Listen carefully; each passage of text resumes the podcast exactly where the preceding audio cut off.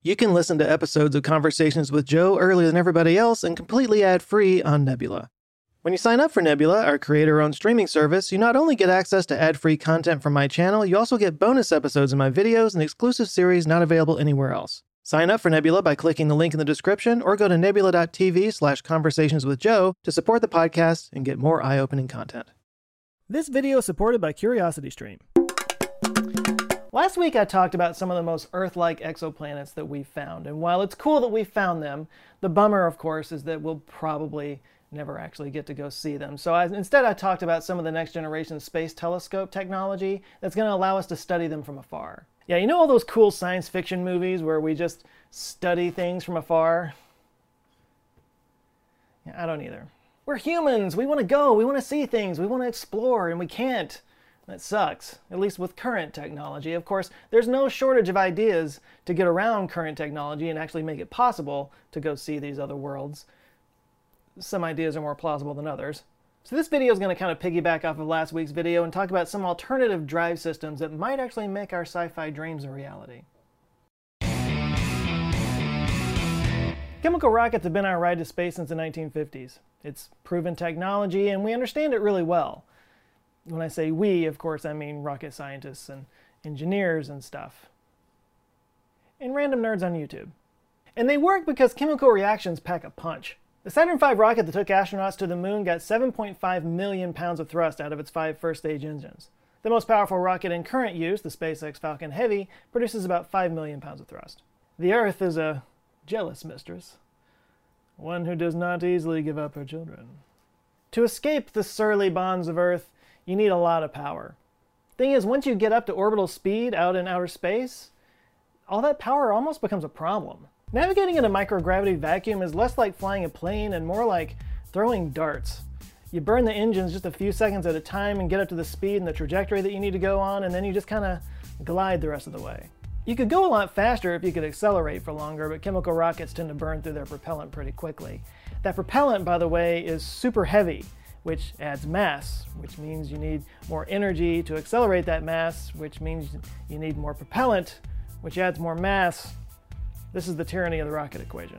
And this is why SpaceX plans to refuel in orbit before it heads off to Mars with the Starship, um, because it's actually going to burn through some of its propellant just getting up into orbit.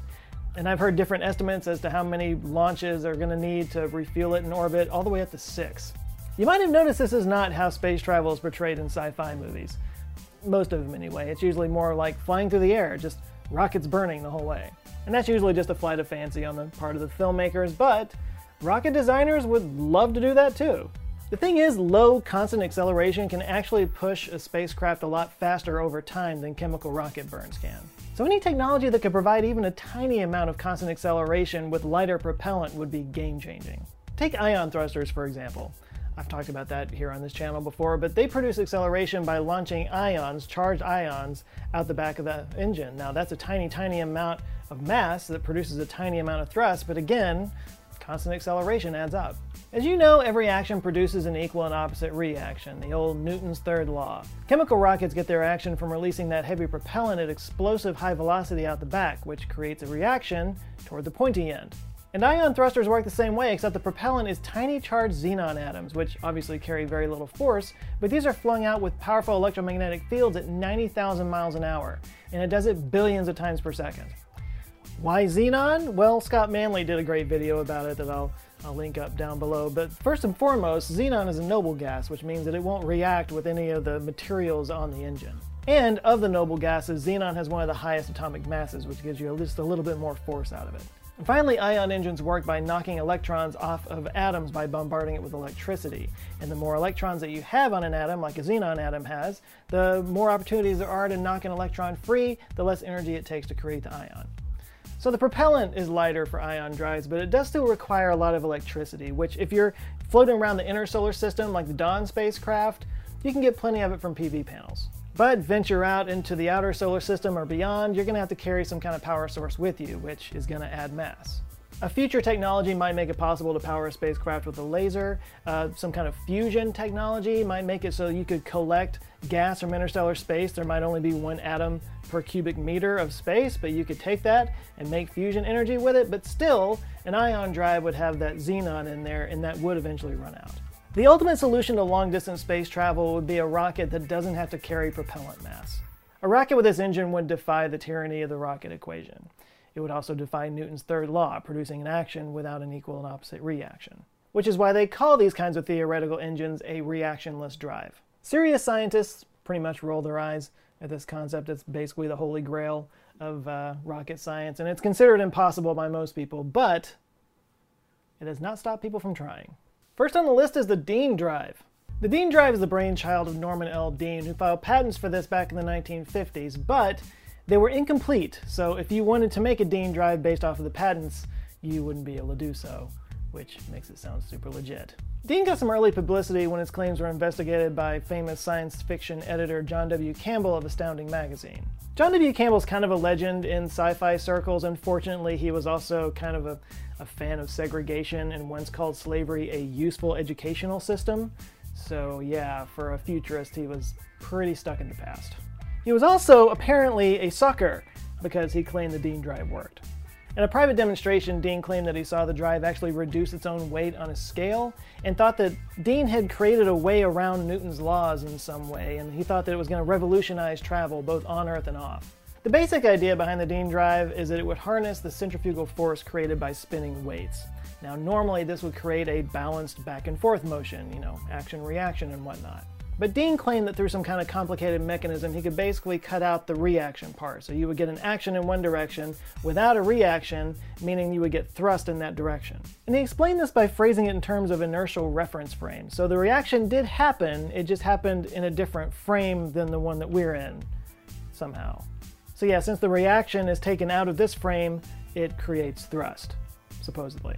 Now, this is nowhere near the only idea involving gyroscopes and spinning weights and stuff like that. In fact, back in the 90s, NASA actually had a program where people would submit ideas for advanced propulsion drives, and they got so many involving gyroscopes and oscillating weights and whatnot that they had to produce an internal memo and with guidelines on how to deal with it. It was titled Responding to Mechanical Anti-Gravity, and one of the standout lines was, quote, about a third of amateur requests, 9% of all submissions display paranoia or delusions of grandeur. NASA throwing some shade. And they went on to caution sensitivity when dealing with those submissions, but also to, you know, not waste NASA's time. Now, the Dean drive does still have its defenders, but it has been pretty thoroughly debunked. Really, all you need is a pendulum. The notion that Dean's drive produces is actually called slipstick motion. The, the ground itself basically uh, serves as the reaction mass, so it's, it moves forward by friction, basically. Put the drive on a pendulum where it's not in touch with the ground, and the effect tends to go away. Obviously, a drive that only works when it's in contact with the ground is not very useful in a space situation. In general, there's nothing magical about gyroscopic drives. They work off the conservation of angular momentum. It's basically, it's basically torque being misidentified. The Mega Drive was proposed in 1993 by Dr. James Woodward of the University of California, and it takes advantage of a phenomenon known as the Mach effect. Hence the name Mach Effect Gravity Assist Drive, or Mega Drive. That it's not just a clever name.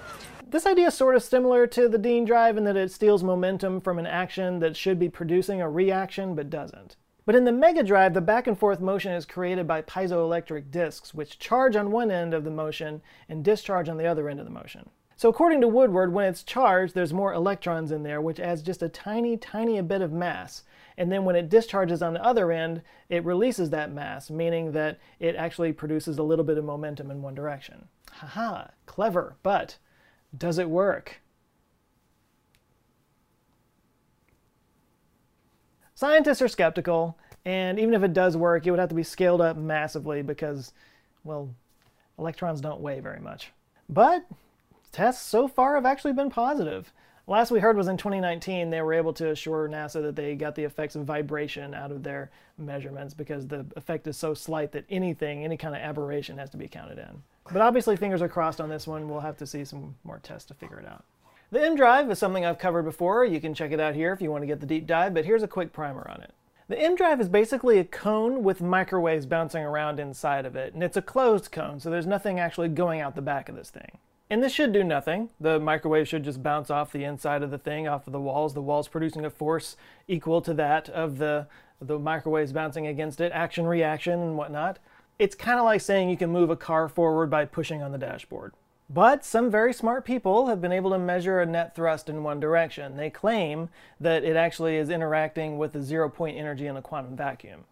But of course, other smart people have pointed out that that might just be attributable to thermal heating, uh, some gravitational abnormalities, or even just the movement of air in the room. So it's, it's still very much debated. But interestingly, Dr. Woodward does have a different opinion on how this works. He thinks it actually might use the Mach effect that we were just talking about to push against the gravitational potential of the universe. Is the gravity potential of the universe an actual thing?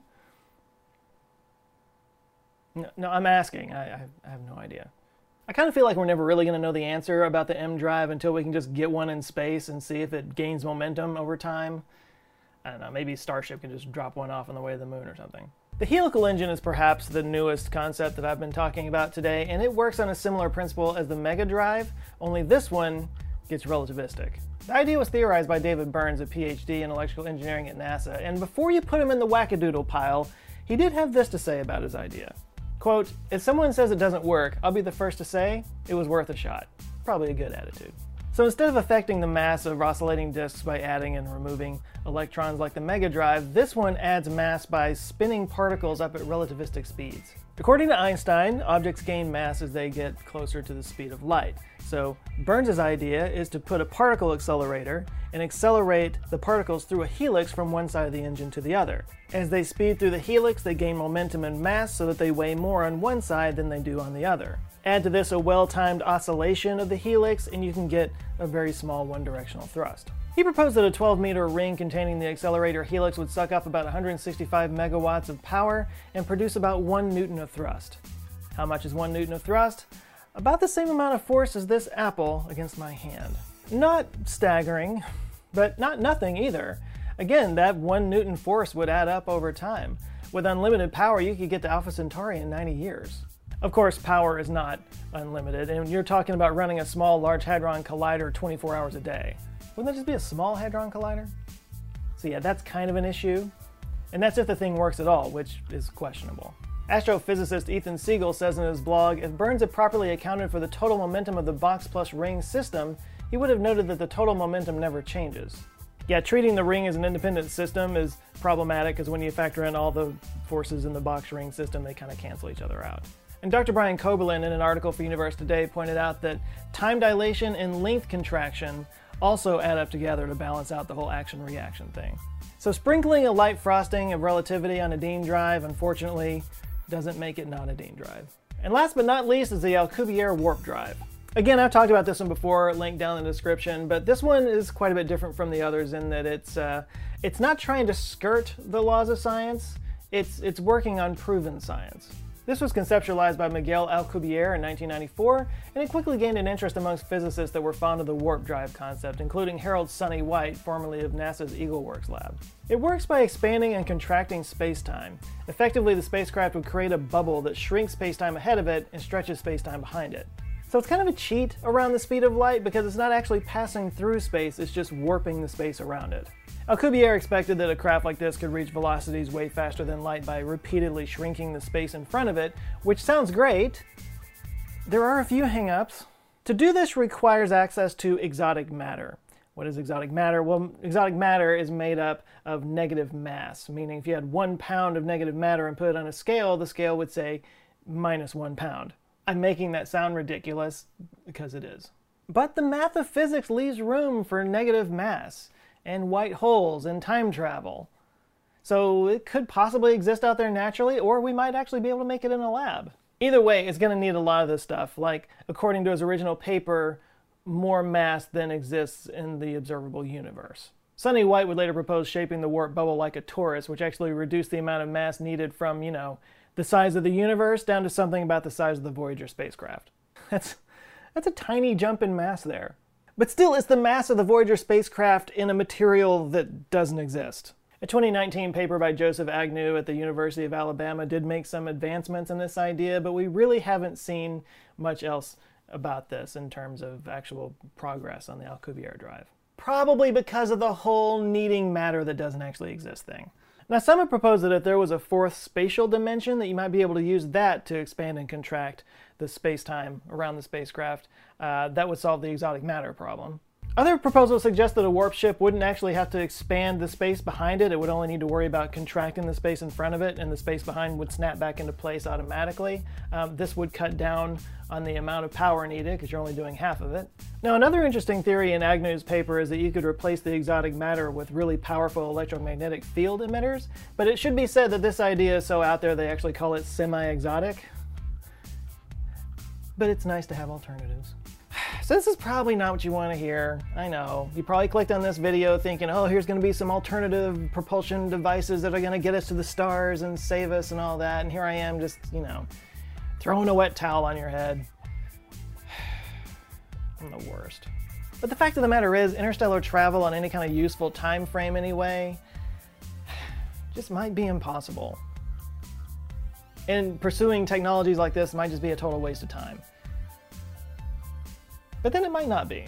Fans of this channel are probably more than familiar with Arthur C. Clarke's third law, which states that any sufficiently advanced technology is indistinguishable from magic.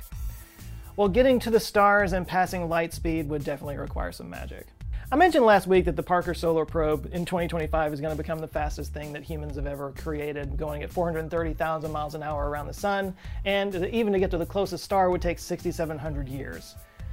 At our current technology, the only way we're going to reach any other stars is through generation ships. This will be a ship where human beings are born, live out their lives, and die generation after generation after generation for as long as recorded human history has existed. And it would have to be maintained that entire time. Like imagine if the first pharaoh of Egypt built a car and we have to keep that car running. And we're living in the car. And you can't open the window if somebody farts my metaphor is falling apart here. Life extension technology might be able to cut down on the extreme number of generations it would take to get there, but still, it, it wouldn't be you dancing on Proxima Centauri. It would be some long, distant descendant of yours who, after thousands of years of the extreme environment of space, speaks a completely different language, is probably a different race than you, maybe even a totally different species. So, you know, good for them. Bummer for you. Fortunately for us, Arthur C. Clarke didn't just stop at one law. Number three is the famous one. There are two others. Clarke's law number one. When a distinguished but elderly scientist states that something is possible, he's almost certainly right. When he states that something is impossible, he is very probably wrong. Distinguished but elderly scientists might disagree with that statement, but it's proven true in the past. You know, we once thought that humans would never fly. We once thought that space travel was impossible. We once thought that nuclear power was impossible. Even Einstein thought so. Some of the founders of quantum physics thought that interpreting quantum measurements in reality in the real world was an exercise in futility. My point is, everything is impossible until it's not. Or, as Clarke's second law says, the only way of discovering the limits of the possible is to venture a little way past them into the impossible. And that, I feel, is a law worth obeying.